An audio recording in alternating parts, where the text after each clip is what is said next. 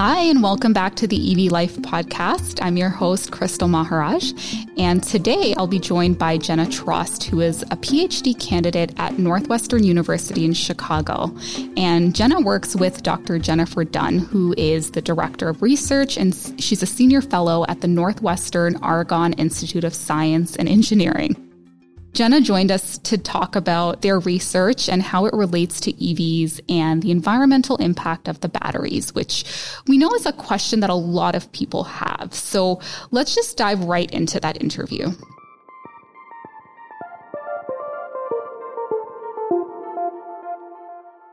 Hi, Jenna. Hi.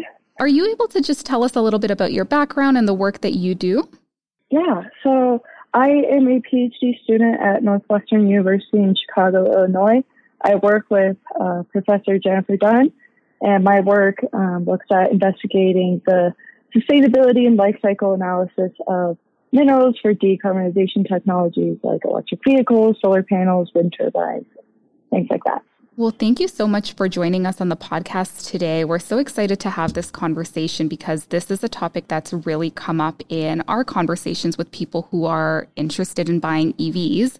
Um, you know, the ethics and the uh, environmental issues around the batteries. Can you just tell us a little bit more about the research that you're doing and how it relates specifically to EVs and sustainability?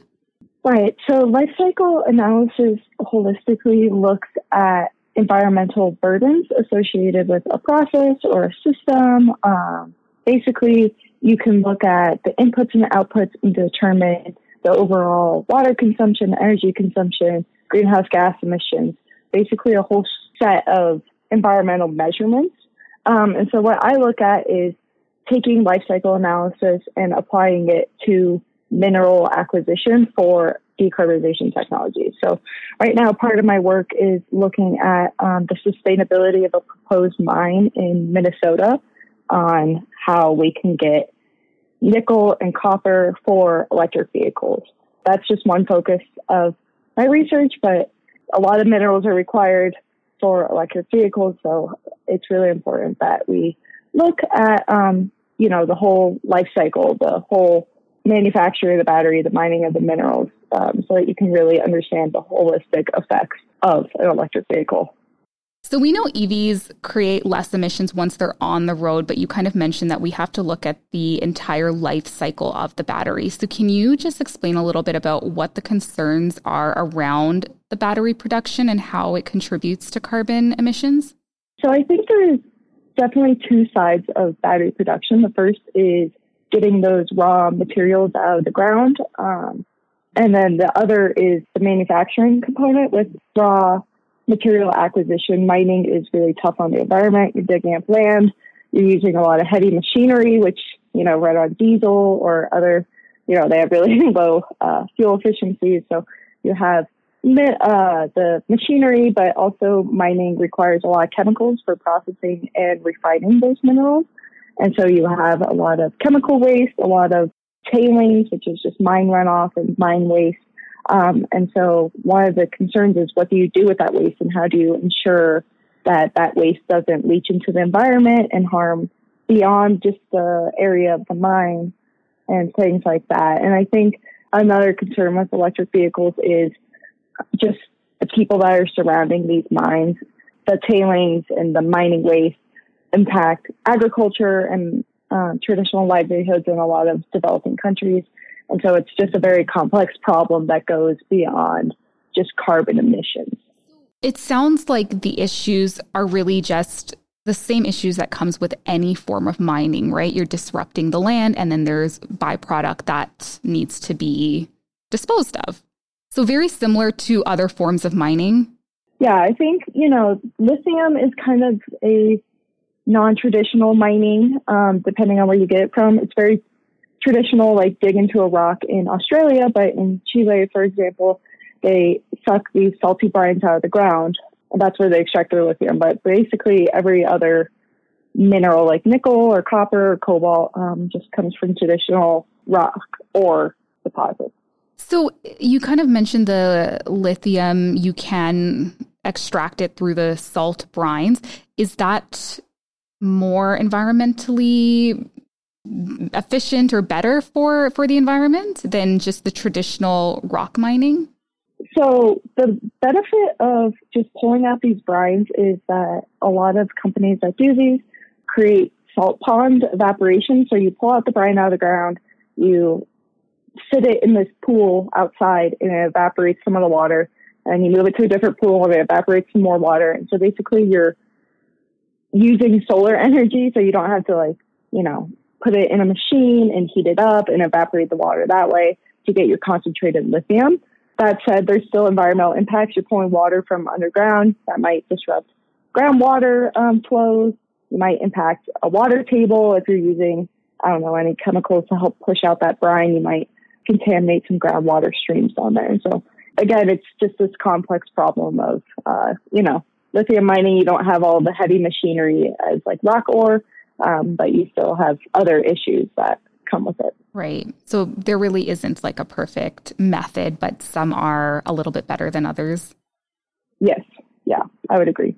So, what should governments around the world be doing to help mediate some of these issues as people adopt EVs at an increasing rate? One thing is, I think, a life. It's very difficult. A societal kind of lifestyle change to reduce the need for vehicles in general. Um, you know, better public transportation, better walkable cities. Um, that's really unlikely um, in the near term, but governments can start to make that approach to just reduce the dependency on vehicles in general. But in terms of, you know, people are going to buy their cars, they're going to buy their electric vehicles. I think governments should really focus on establishing recycling measures, you know, instead of pulling virgin minerals out of the ground, taking dead phone batteries or um, other scraps from other industries and extracting those minerals from spent waste and applying it to a battery. So I think if governments could really heighten their recycling infrastructure, that could be a good step. It's just not very common because there's not many dead electric vehicles on the market yet. They're right. still kind of new. but you said, like, you kind of mentioned taking batteries from old electronics, so laptops, phones. Is that feasible? Like, do we have enough? Is there an issue of like we just don't have enough of those batteries that we can repurpose right now, even from the electronics? That's a great question. I think it really boils down to it might be just economically cheaper to mine because okay. everything's like pretty abundant and available right now. And so it's just easier to just, you know, go forth instead of dealing with, um, you know, breaking apart the phone and pulling out the specific lithium component of the phone because the phone battery is not necessarily the same as an electric vehicle battery. Um, I think there's probably an abundance of phones. Like I've gone through a couple of my in my years, and so I feel like if that's multiple or multiplied across the board, it could help make an impact. It might not create enough lithium for all the cars that we need. And it also comes down to, you know, where are those dead phones? Like, do people just throw them in the trash? Do people are people, um, you know, thinking ahead and saying, "Oh, I'm going to drop it off at a recycling facility"? Yeah, things around that. Right. So just having better recycling accessibilities or facilities for people to properly dispose of those electronics would be helpful, is what I'm hearing. What about consumers? Is there anything that the average person can do or like maybe be conscious of when they're purchasing an EV or hybrid vehicle? Yeah, I think it really depends on what the consumer values. Um, you know, there's different battery types um, across the board. So there's some that have cobalt in them, which is strongly tied to a lot of social issues because um, cobalt, like 80% of the world's cobalt is in the Democratic Republic of Congo. And there's a lot of social issues on equity and safe working conditions around cobalt.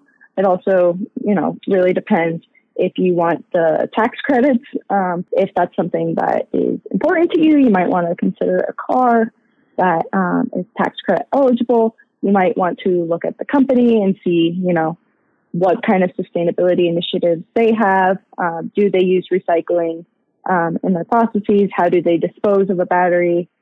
So I think, you know, just doing your research on what's important to you and what you value would be my advice. Thank you. Is there anything else that's important for our listeners to know just about the overall battery production that we haven't touched on yet? I would say that battery production is really shifting. It's quite dynamic. So I mentioned the social issues concerning cobalt mining. I mean, granted, all, all mining has a series of social issues attached to it.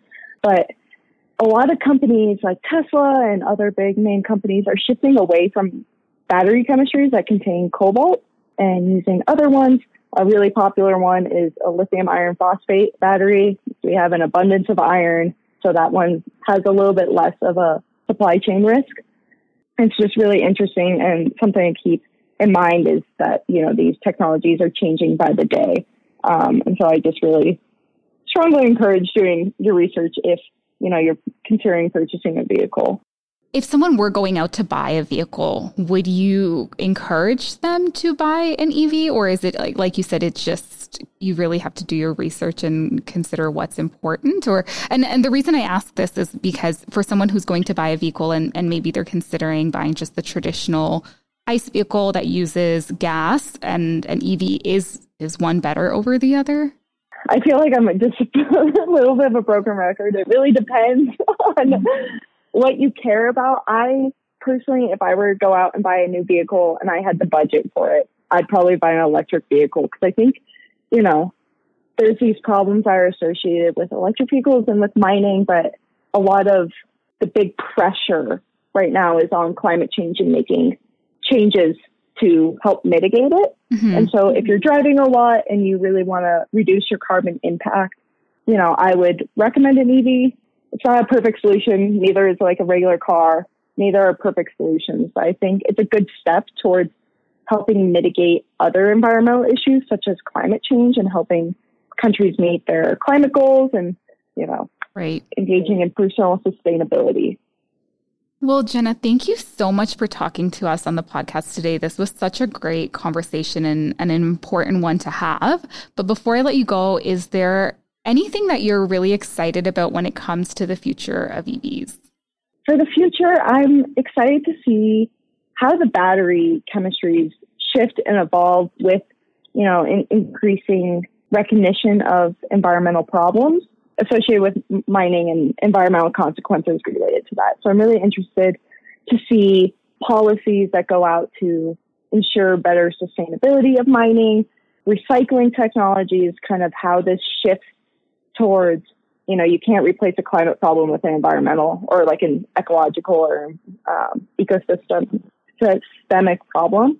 And so I'm really interested to see like how you can create this happy medium on, you know, you have the greenhouse gas lowered emissions from EVs, um, but how do you make sure that you're getting those minerals in the best possible way without just, you know, emitting a whole bunch more behind the scenes? Right. Thinking of the entire life cycle from mm-hmm. cradle to grave, I think is what they call it, right? Yes, yes, yes. okay. Thank you so much, Jenna. Thank you so much for having me. I had such a great time and I really love talking about this because it changes every day. And I think it's really important to have these conversations.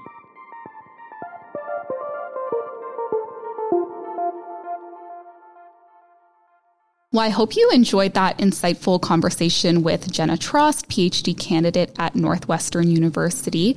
And if you want to join the conversation or you have thoughts on today's episode or any of our episodes, make sure to join our EV Life community on the AMA mobile app and you can post your questions, share your thoughts, and connect with myself, Allison Bench, who's the producer, and other EV owners and enthusiasts across the province. Until then, we'll talk to you next week.